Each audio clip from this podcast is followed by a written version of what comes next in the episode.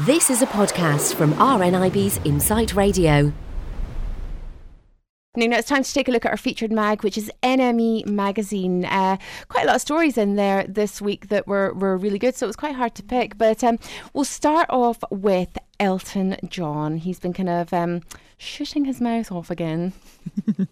Elton John has criticised Janet Jackson for miming at her concerts, saying he would rather go and see a drag queen.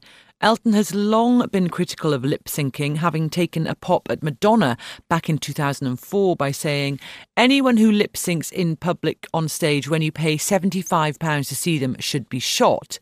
Speaking recently to Rolling Stone, Elton reflected on his past comments by saying, I say what I feel. I probably went too far with Madonna and I got very personal. And I wrote to her, she was very gracious. However, Elton says he still has an mm. issue with miming. You know, music magazines writing a review of Janet Jackson saying, This is the greatest show, four and a half stars. It's lip synced. Hello, that's not a show. I'd rather go and see a drag queen. Elton recently made headlines by accusing the Rolling Stones of being irrelevant, saying the band should return to making blues albums instead of chasing mainstream success. He told a US radio station, I think, Mick, Jagger obviously, wants to still be relevant on the radio. Well, they are not. He added, What I think the Rolling Stones should do is a great blues record and go back to what they used to do and do things like Come On, the Chuck Berry song, like they did in their early career. That is what they should do. And I think Keith would love to do a record like that. And that is what they should be doing. Honestly, it's. Uh he's got a lot to say, Elton John. He really does. Um, anyway, Nina, what have you got next for us? Oh, sorry, I'm just choking a little bit here. Jack White is to appear on the upcoming season finale of The Muppets. A new series of the kids' show began last year on US TV and will conclude with the season finale on March the 1st. White will make a cameo in the episode with the Third Man Records Instagram suggesting that he will be on hand to help Kermit with matters of the heart. White is not the first musical cameo on The Muppets recently. Dave Grohl also appeared in the series and battled Animal in a frenzied drum off. Meanwhile, a rare vinyl released by Jack White, which he hid inside a sofa over 10 years ago, has been discovered by fans. During the early days of the White Stripes, White teamed up with musician friend Brian Muldoon to form the Upholsterers. Both former upholsterers, the pair then hid 100 copies of their song, Your Furniture Was Always Dead, I Was Just Afraid to Tell You, in reupholstered furniture around Detroit in 2004. Those 100 copies have remained hidden until now. Two separate people have recently contacted White's Third Man Records label after discovering copies of the record. A message from the label confirmed the discovery. Uh, would you like to go and choke to death now, Gina? Thank you. I can tell you're struggling. oh dear, have a little sip of water. It'll make it all better.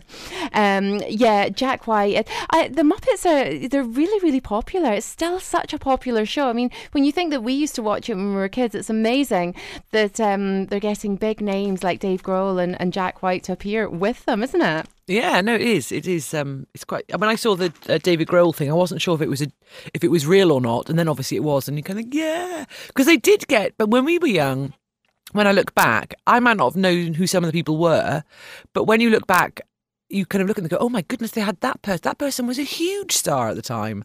But, you know, because we were a bit younger, maybe we didn't know. But they did, they've always had quite good stars, I think. It's just that we perhaps we didn't realise. Absolutely. I loved um, Grover and I loved uh, Oscar. You know, the, the guy in the bin. Oscar the Grouch. Yes. In the bin, yes. I loved Oscar. I once was in a, a very famous uh, toy shop in New York, and they had a Muppet section, and there happened to be a bin, and I just was wait like waiting for someone or something. And I kept hearing this voice, and I was like looking around, and there's no one there. And then I suddenly realised it was Oscar in the bin. Oh and it was goodness. him talking to me. And every now and again, it would open a little bit. You'd see his eyes, and then at last, when I realised it was him, it, he came out properly. So that was very exciting. Oh my goodness, Yeah. I'd love to see that. Really, Really would. cool. Absolutely brilliant. I love the Muppets. Okay, uh, time for one last story from NME magazine, and uh, it's Ant and Dec. Ant and Dec have stated there's not a chance that they will host the X Factor this year. Following the news that the 2015 presenters Ollie Murs and Caroline Flack have stepped down from the ITV talent show, the Geordie duo have been strong contenders to replace them. However, speaking after the Brit Awards, Ant told a reporter, "We've done Britain's Got Talent, and we work well with Simon and have done for years. I did, we did the original Pop Idol, so I don't think we could go back to doing a singing show. On Britain's Got Talent, we get um, singing, but we get everything magicians, jugglers, dogs. He concluded, Once you've seen all that variety, I'm not sure we could do just singers again. It has since been reported that Simon Cowell is planning on bringing back a familiar face in the form of Dermot O'Leary to front the new series of The X Factor instead. A show insider told the tabloid, We want the show to be bigger and better than last year, and one thing that people really missed was Dermot. He is as much part of the X Factor as Simon Cowell for most people, so it makes sense to approach him about returning. Dermot is thinking things through, and a big money deal will be offered to try to tempt him back.